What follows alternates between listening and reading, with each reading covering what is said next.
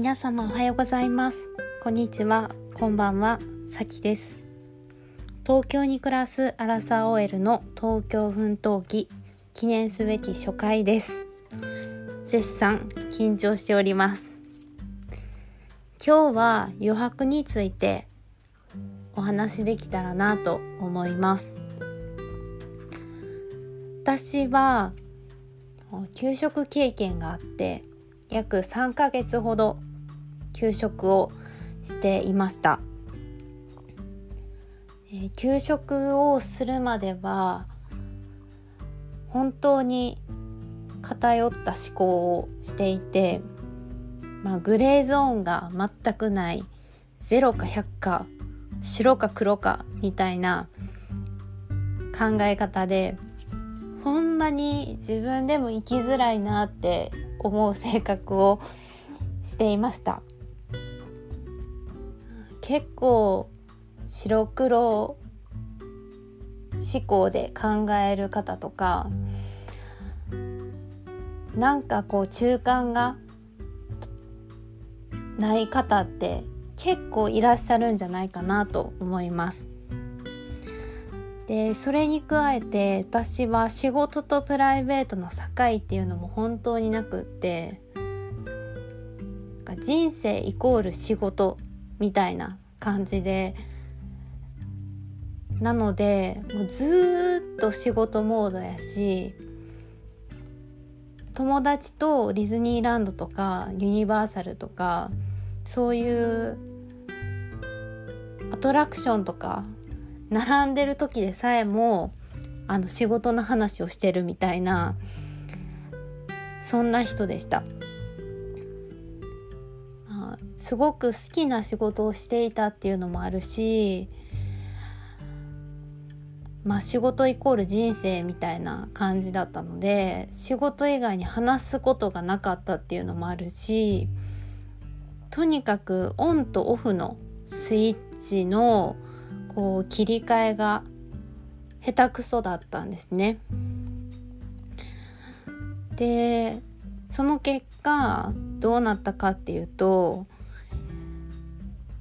やっぱりすごくその仕事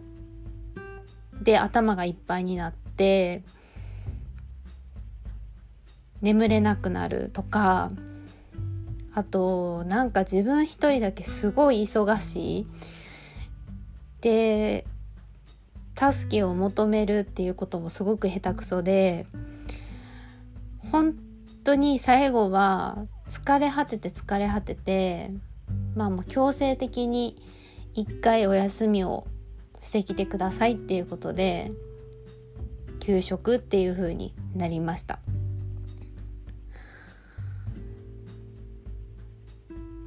でこの、まあ、強制給食をの期間を経てやっと、まあ、約3ヶ月もずっとノート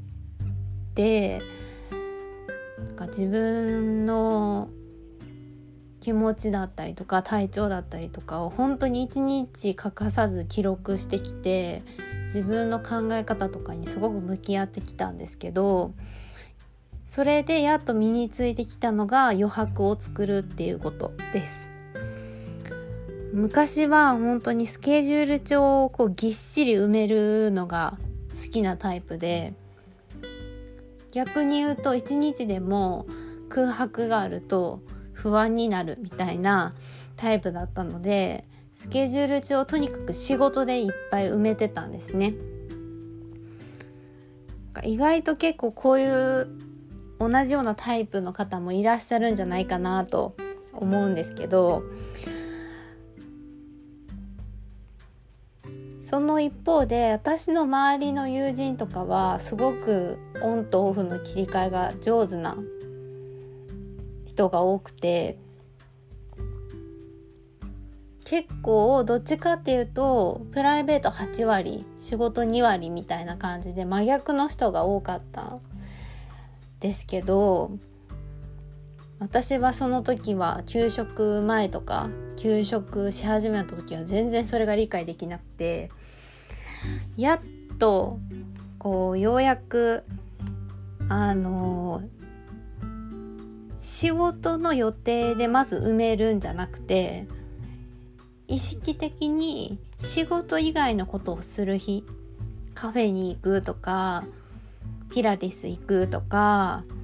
あとはもうこれはすごい大挑戦だったんですけど全く何もしない日っていうのをあのスケジュール帳に書き込むっていうのをやるようになりました。あ正直本当にあのマグロっていきなり何の話やねんって感じやねんなんですけどマグロって動いてないと死んじゃうんですよねあの魚は。本当にそんな感じで動いてないと不安みたいな人だったのでそれがようやく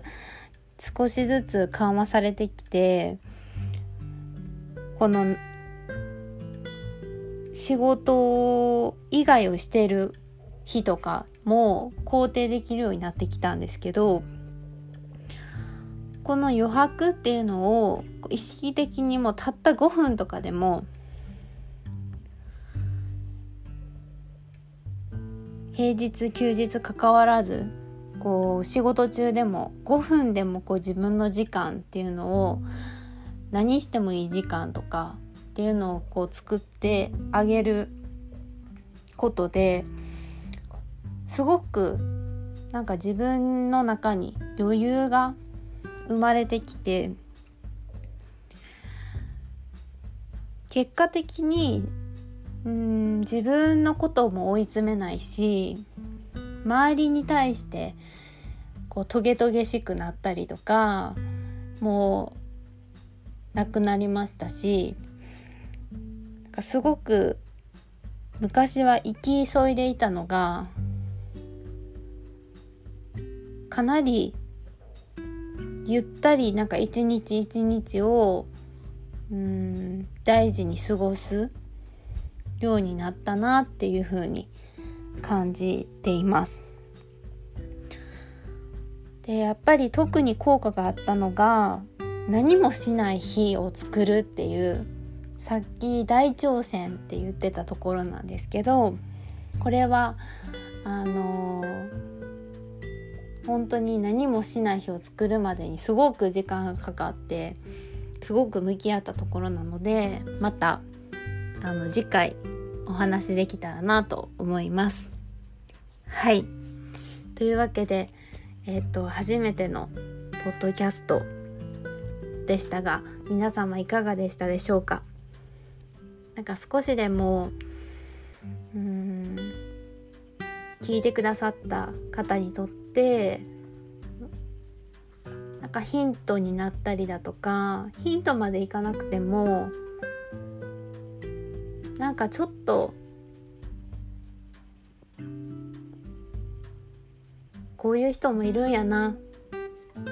頑張ろうみたいな感じで思ってくださる方がいたらいいなと思います。